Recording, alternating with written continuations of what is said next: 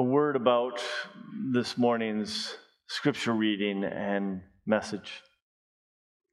Uh, we have been on a journey.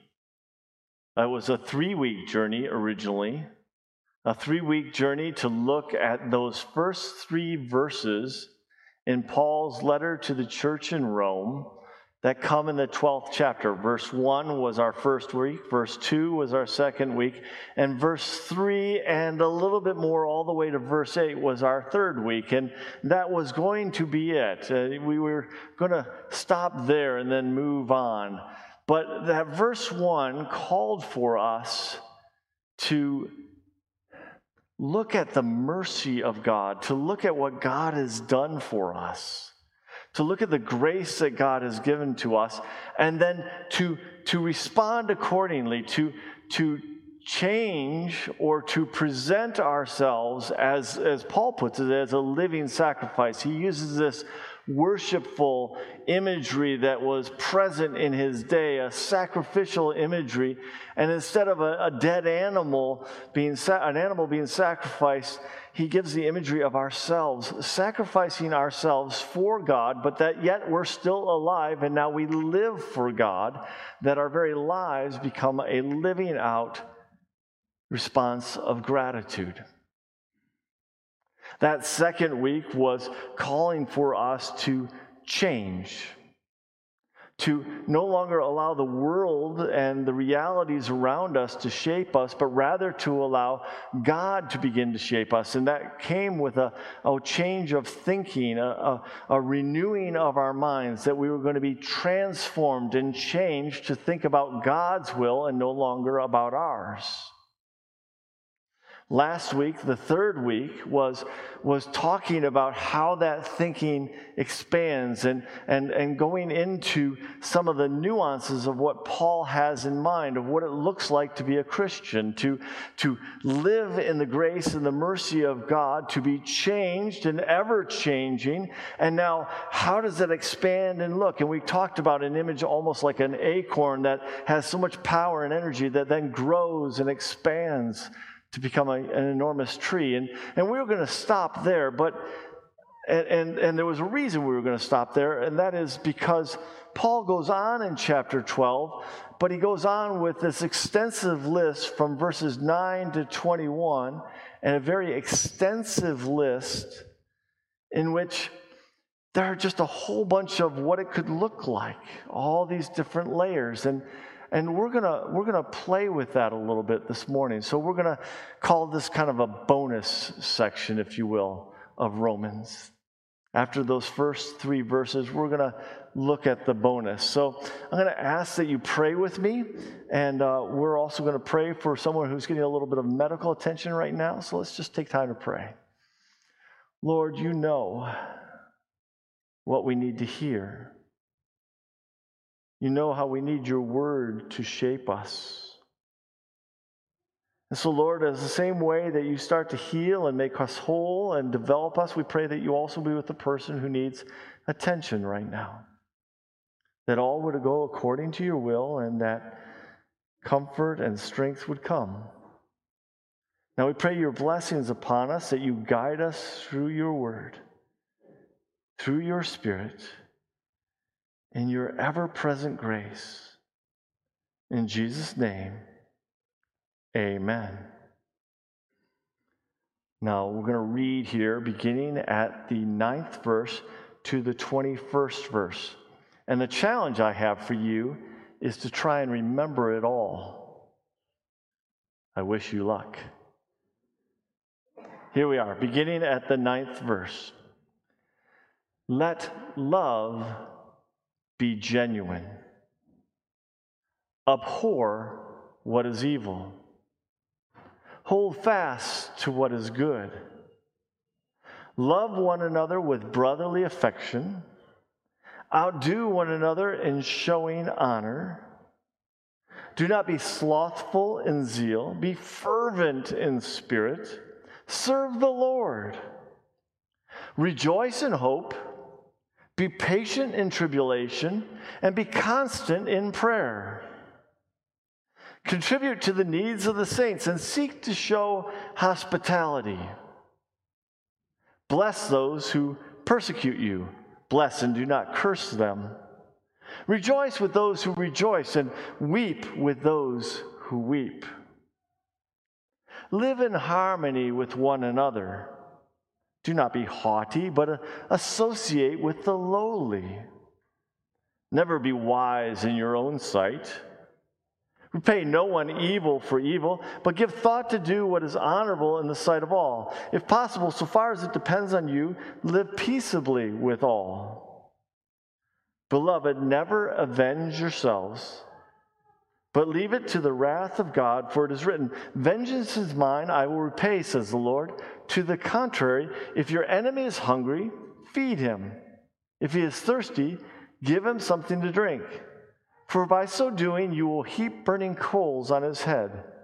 Do not become overcome with evil, but overcome evil with good. This is the word of the Lord. Thanks be to God. Now I have a question for you. Was that on the screen, the first part? No? All right, so you really had a challenge this morning, huh? Who can repeat it back by memory? Here's what we're going to do I'm going to ask uh, the person on slides to stay awake as best as possible. All right? And we're going to work our way through it. So even if you feel like you didn't catch it, and there were those of you who were scrambling quickly to find a Bible, that's great, that's wonderful. But we're going to work our way through this passage. And we're going to start with that opening phrase let love be genuine. In all honesty, for these verses 9 through 21, scholars are always debating what to do with this section. They have trouble making sense of it. But most, if not all, agree that let love be genuine can best be summarized as kind of a thesis statement or a, a statement that encapsulate everything that is to follow. That if you forgot everything else, this statement would help you through. Let love be genuine, is what Paul says.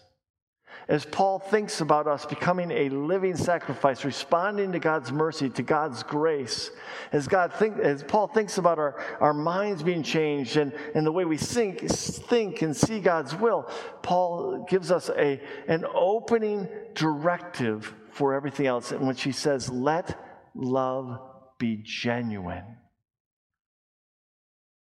authentic. That's the word that the present generation that we live among, that's the powerful world, word of this generation. They want things to be authentic. They want people to be authentic. They want realities and experiences to be authentic. They don't want any of the pie in the sky. They don't want us to tell them what things should be. They want to talk about how things really are and how people really are. In many ways, Paul could have been writing for this present generation just as much as he was writing in that time frame, because this generation is rejecting what we and previous generations have to share. They are rejecting the facades that they see us living in, the masks we put on all the things we project as they should be. And they are rejecting that because they are living amidst the brokenness while we're claiming a different reality. And so, this generation, the key word for them is authenticity. They appreciate someone who's authentic, is real, is genuine. Their desire is for truth what really is and what really works. They're able to sniff out all the different snake oil of life. They've been given too many promises that never held. And Paul is writing to a similar time, a time in which everything is thrown up, and, and these people worship this God, and these people worship this God, and these people worship all these gods, and, and all these different communities are mixed together. And meanwhile, there's an empire that's trying to run it all. And, and ironically, they call it the Pax Romana, the peace of Rome. And the peace of Rome is with an iron fist. there's no peace.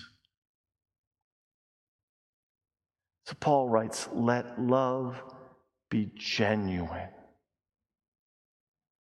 And that reflects all the way back to God. That God truly loves us and has demonstrated that by giving his Son in our place. Paul says everything short of that is not true. Let love be genuine. You know that word genuine in the Greek is fascinating to me. It's fascinating because what it really says is don't let love be hypocritical. It's anti hypocritical, is really the word. And what's going on there is you and I have an understanding of what hypocrite is, but hypocrite or hypocritical comes from this word of hypocrite, which was originally the word used for actors in a play. That someone would put on a face or a facade and pretend to be someone else. That's what an actor is. That's what we understand. Someone is acting. But that was the original word. They put on a mask and pretended to be someone else. And that's from where we get the word hypocrite. And Paul is playing on this word. Don't let love be something that's just played out. Love isn't something to be play acted. Love isn't something where you do what's right all the time, but then the, when someone peels back the curtain, they see, oh, that's not the way it really is. Now, Paul is saying, as followers of Jesus Christ, we need to let love be genuine, authentic, not hypocritical, not a mask, not full of a facade. We need to get to a place as a church in which people outside look in and see that love is here, as opposed to so many people. If you read statistics and all the other stuff in this country, people don't look to the church for love, they look to the church as a place of judgment. So Paul begins with a kind of thesis statement that says, Let love be genuine, authentic real. Honestly, I debated cutting worship short and just letting that sit because it's enough for us to chew on. But I'm a preacher and I don't know when to shut up.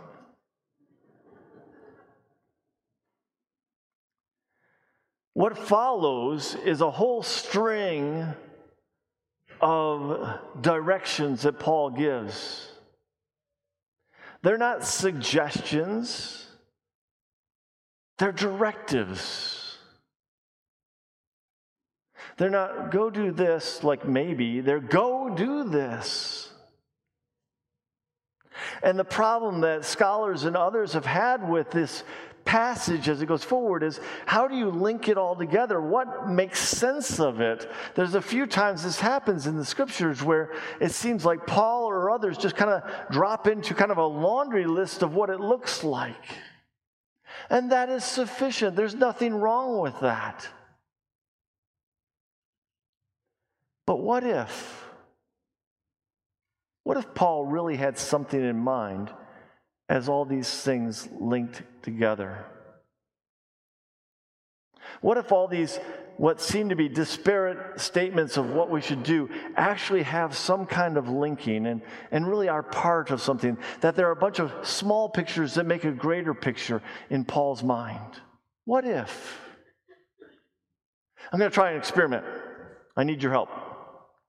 Uh, some of us are letter people, some of us are number people. For those of you who are letter people, you feel free to just tune out for a few moments. For those of you who are number people, I know you've lived for this moment, right? All right, I need someone to uh, remember the number 3 million. Someone give me a hand. Just throw up your hand, say you'll remember the number 3 million. Please. Thank you. 3 million. I need another person to remember the number 100,000. 100,000. Come on, don't be shy. Thank you, 100,000. Okay, I got one back there. All right, so I'll give you the next number, 50,000. Okay? All right, now I need someone to remember the number 10,000. 10,000, way up there. Okay, got it? You remember that, right? Don't forget. Okay, so we got those. Um, let's see. I need someone to remember the number 500. Who wants to remember the number? You've got 500. Okay. Uh, one more person now to remember the number 90. 90? Please? All right, 90. Thank you. And the last one, we're done after this number. This one's a real easy number. The number two. This is, this is a simple number. Who can remember the number two? All right, there you go, two. Okay, good. So we have a long number, right? What is that number? It's the first person was three, three million. How many hundred thousand? Hundred thousand. How many? How many ten thousands? 50. And then after that is what? It should have been a thousand, not 10,000. I'm sorry. All right. And then how many hundreds? Okay, 500. Good. How many tens? 90. And how many ones? Two. So 3,151,592. The pastor has just lost his mind. Why in the world did he just do that? Right? Move the decimal point, and you get 3.1415926, uh, 592, which is what? Pi. The mathematical number pi all we did is move the decimal point, and suddenly that big number makes sense. And then others are still saying, well, yeah, but I never understood what pi was. Pi is the diameter, that is the length across the whole circle, the number of times that length wraps around the circle. It goes around the circle three times, point one four one five, nine, two, six, nine, on it goes. So now you have an understanding of random numbers. So they come together, they make sense, and they have a purpose. What if Paul had a purpose in all of these different statements? What if in his mind they actually make sense? Now let's, I don't have the answer, but I have a suggestion. As he says to let love be genuine, what if in his mind, as he's writing or as he's dictating and it's being written, what if as his mind goes through saying, okay, wait, how do they become a living sacrifice? How do they live this out? How do they change their thinking? What does that living in God's will look like? And he starts to think back over, what if he starts to look back over his own life? Have you ever sat with someone you know really well and you know their life story and you listen to them give advice to someone else. And as they do so, you know where that advice is coming from as they say the statement. You know the backdrop from which they are speaking. And you think, oh, if you only knew the depth from which that person is now saying what they're saying. What if we looked at Paul's statements through the lens of Paul's life. What if we looked at it and said, let love be genuine? And he says, abhor what is evil, hold fast to what is good. Well, that's great advice. We all know that we should stay away from what's evil and, and grab hold of what's good. I mean, we're change, teaching our children that all the while. Stay away from bad, go forward to good. I mean, I grew up with uh, uh, Patch the Pony says, uh, concerning strangers, nay, nay, stay away was the slogan. Stay away from bad. Seek after the good. That makes sense. We understand that. But what about in Paul's life? As he encountered the love of Jesus Christ, as he encountered God's grace when he was running contrary to God, actually against God, even though he thought he was working for God, as he had to come to terms with all that, as he was blinded, as he suddenly was healed and the blindness was lifted from his eyes and he was given new life in Jesus Christ, he then found himself a man without a country. He couldn't go back to the Jews from which he came because he was supposed to be about persecuting the church. And he couldn't go to the church because the church didn't trust him, thought he was just pulling a fast one so he could figure out who they were so he could persecute them. No one would accept him. He was being rejected on all fronts. He eventually had to be uh, flee to his hometown of Tarsus. How easy it would have been for him to be cynical and sarcastic and downcast. How easy it would have been for him to absorb the evil of life because evil and life had kicked him in the teeth. Even though God had reached down through Jesus Christ and claimed him as his own, even though he could claim that great joy and mercy, he, life stunk. How much more for him to say to us, abhor what is evil, stay away from that but rather hold fast to what is good. In the midst of all your struggles and strain, hold fast to what is good. We all know what to stay away from. But we also know little children don't grow up desiring, saying to you when they grow up, they want to be a crook or a thief or a murderer. No, we're, we're tempted and we're lured and we're, we're challenged to think, oh, it's okay. And Paul's saying, no, look, when life gives you hard circumstances, keep away. And the best way to keep away, like any teacher knows, is to, when you want to move a student away from one thing into another thing, you redirect them. You give them something to go to rather than telling them to stay away. You, you say, stay away, but you move them to. He says, hold fast to what is good. But Paul's life didn't end there in being exiled to Tarsus. That's not where Paul's life ended. And you can just see him in his mind's eye, or maybe some other circumstance, penning this and putting it together and saying, you know what? I didn't stay in Tarsus.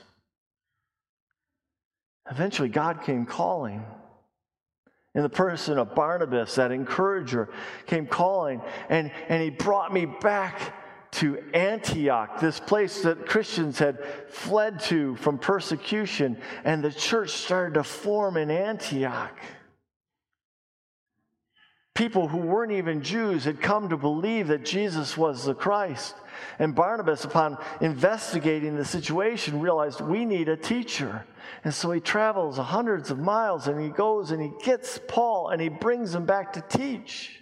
And in Antioch, the church expands and grows, but more importantly, it develops deep in the faith. And so, Paul, in writing to the church in Rome and in writing to us, when he says, Let love be genuine, stay away from what's evil and cling to what is good, he says, Love one another with a brotherly affection. It's very easy to think of Paul thinking about his fellow colleagues in the faith who were teaching alongside of him, teaching these new people in the faith and helping them grow up in the faith. They were there doing this for over a year. It's easy for him to think of this this absolute love for one another. Those who've been on a mission trip know what it's like to be in camaraderie on the same mission, working together. And now you're not thinking about all your other claims. You're thinking about the mission and how you can love one another and strengthen one another. Paul writes, outdo one another in showing honor. Paul worked alongside of Barnabas and Matthias and Lucius. He worked alongside of someone who used to be in King Herod's court, all these different layers and levels, and they all are loving one another strengthening one another in the Lord. They're lifting one another up. I love this. Outdo one another in showing honor. If you want competition in life, if competition is part of your lifeblood, make it part of your, your, your vision to, to help and encourage and strengthen others, to lift others up to do it more than anybody else around you, how much will the church be built up?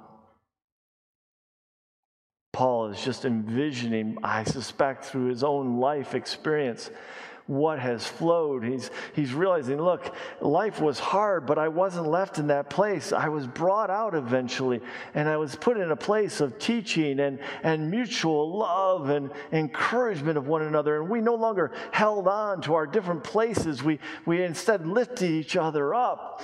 And as he goes forward, he says, Do not be slothful in zeal, be fervent in spirit, serve the Lord. Well, I can't help but wonder.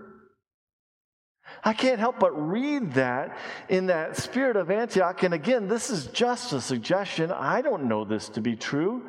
But so many of us write out of our own experience. We write out of what we have learned and grown. How much more is Paul possibly doing the same?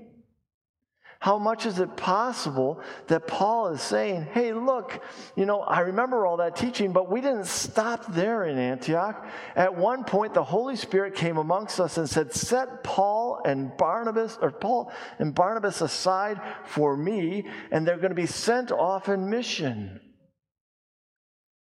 And Paul and Barnabas agree to do that, and they actually take along another person named John Mark with them. They picked John Mark up on one of their trips to Jerusalem when they were ministering to the people in Jerusalem. And now they're going to take John Mark as part of their team on this mission trip. And as they get into this mission trip, first, second stop, suddenly John Mark bails on them. Isn't it easy to think Paul is writing in his mind, outdo one another and showing honor. And wow, it was great. That was an incredible experience at Antioch. And then we were sent into mission. And oh, yeah, that's that moment. You know, the truth of it is for all of us, we can, we can start out strong. We can be excited. We can be running as fast as we can. And then we can realize this is hard. You know, um, I was given the gift to be able to run. But the problem is, I wasn't given the gift to liking it. I don't like running. And when I run, I can run fast and I can run far, but I don't like it. And I really don't like it when I hit that wall. You know what I'm talking about? Some people like that wall. I hate the wall. I'd rather the wall be set aside. I want running to be easy.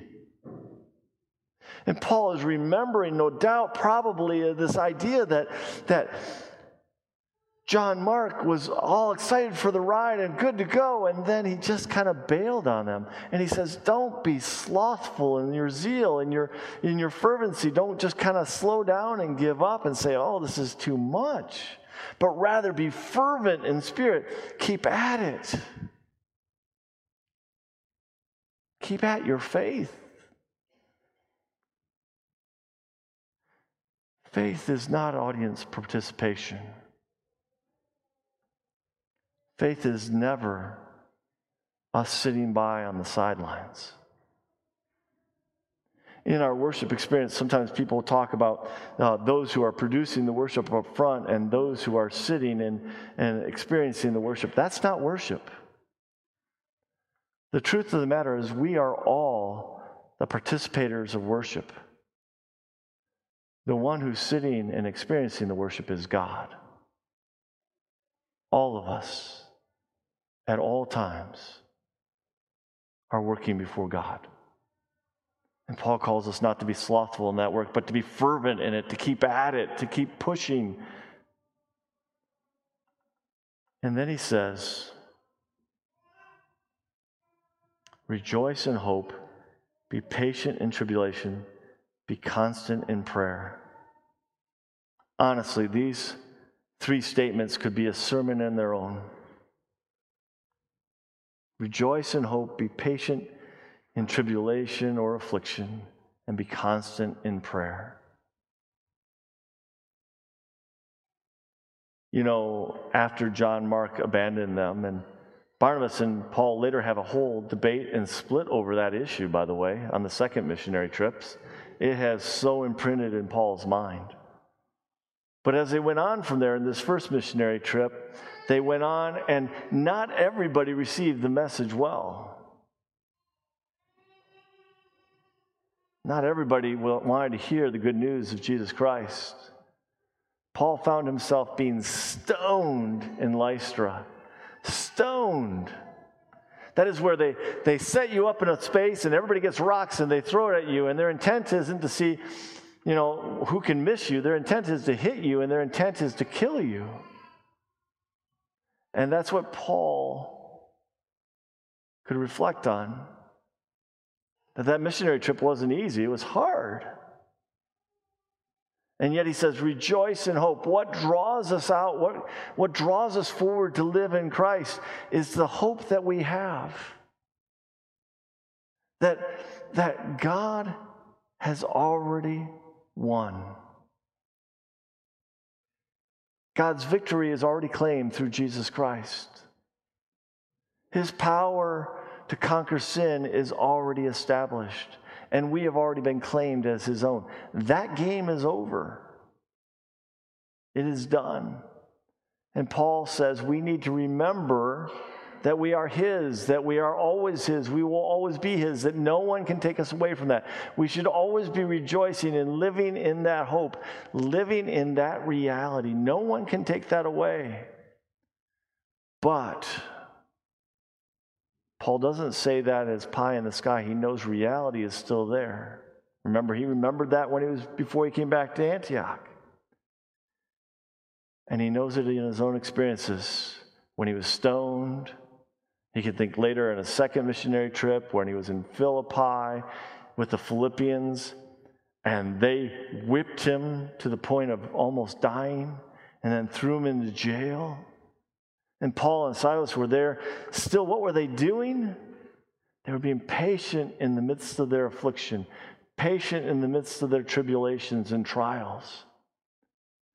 And there they were at midnight, still praying to God, singing psalms and hymns and praying to God, being constant in prayer.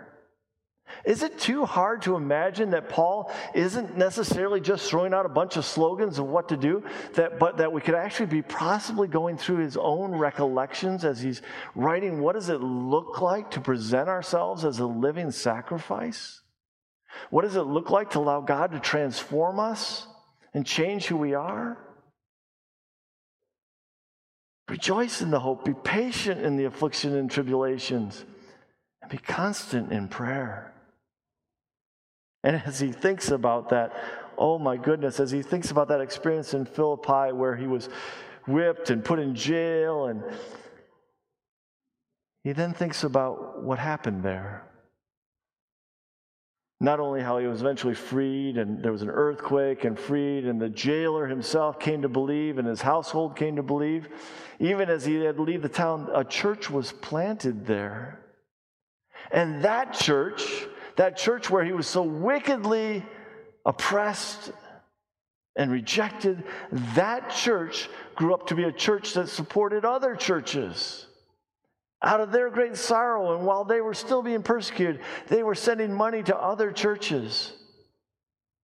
And so, why is it a surprise that Paul writes, contribute to the needs of the saints and seek to show hospitality? Is it possible is it possible that Paul is recollecting his own journey and seeing what it is to follow Christ? And that when you do, others start to get the message that it's not about us as individuals, it's about us as a church of Jesus Christ, and it's about our Lord and Savior, Jesus Christ, such that we're contributing and caring for others not just ourselves.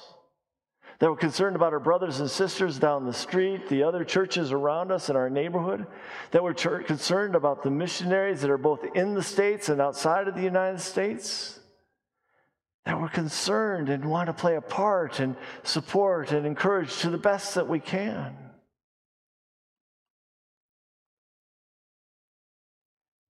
it's easy to read through this and start to see that Paul is speaking probably out of his own experience. Bless those who persecute you, bless and do not curse them. Is that not what he was doing? Going from community to community, knowing that each time his life was at stake, and, and instead of, of reviling and cursing them, bringing them a blessing. Paul is grown up in the faith of following God. He was a Pharisee. He knew that the people of Abraham were meant to be a blessing to the larger world. He knew that their underlying worth and value was given by God, but so that they could be a light to shine out to the rest of the world.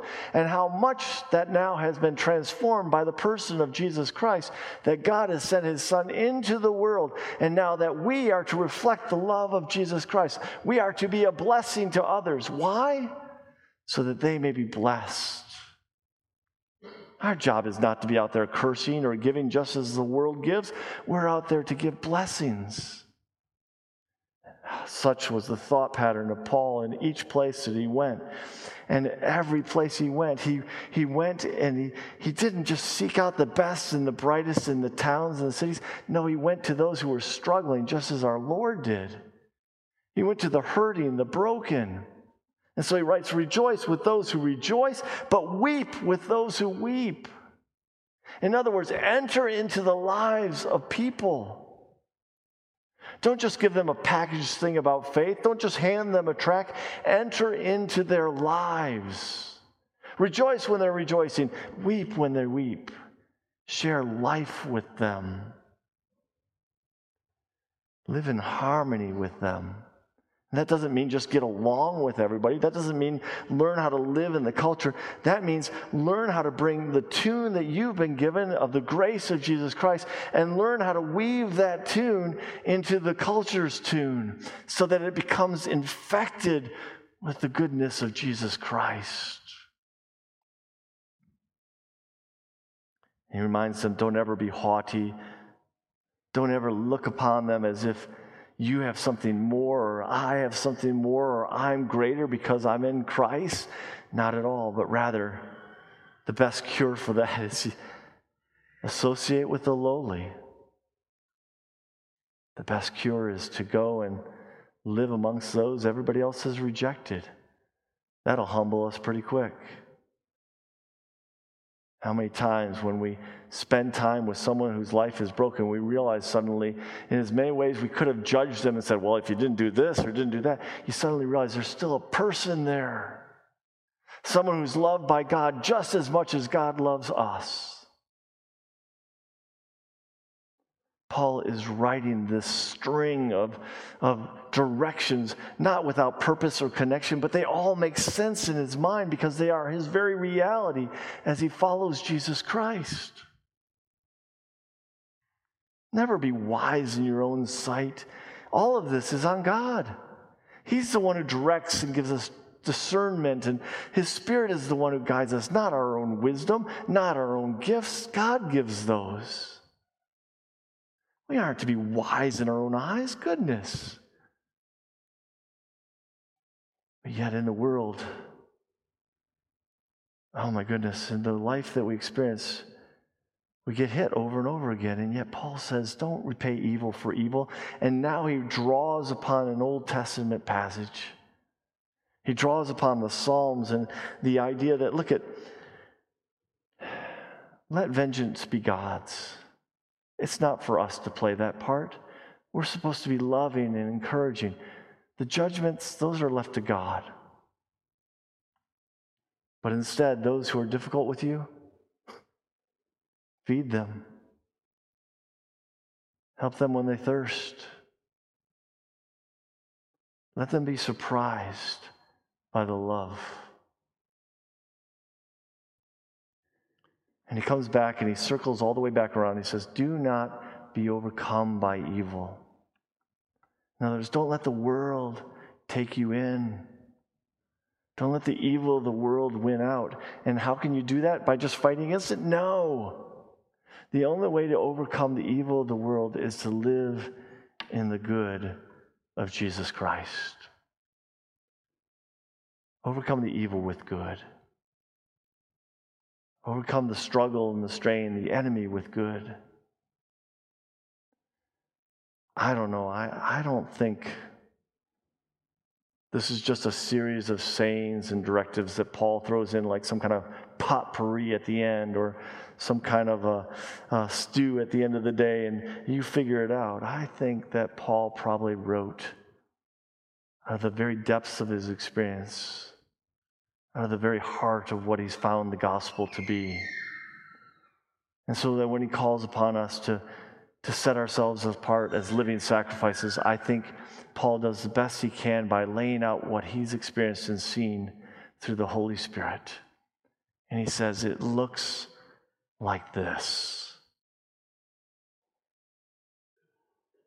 And so, if you need to this week, go home, pick one of them out to try and work on. Or maybe just work on the larger picture of what it all represents. But recognize that we are called to be transformed by the renewing of our minds, to discern the will of God, or to think differently, allow our minds to be renewed and to live out now, trusting, as Paul put it in that one place. I love it. Rejoice in hope, be patient in tribulation, and be constant in prayer. And may all this be surrounded by the love of Jesus Christ. Let us pray. Almighty God, you have given us so much to think about. We can't even remember all the numbers to pi. And yet, here you've called upon us to get a better sense of your vision for what it is to be the church, what it is to be followers of your Son, Jesus Christ. Help us to embrace this vision. Help us to be stirred, to be renewed, to be changed, to follow you deeper and further. Guide us, Almighty God, through your Spirit's leading. All this we pray in Jesus' name. Amen. Rejoice in hope, be patient in tribulation, and be constant in prayer. And as the song just reminds us, that we take everything to our God in prayer. And now may the grace of the Lord Jesus Christ, the love of God, and the fellowship of the Holy Spirit be yours this day and forevermore. Amen.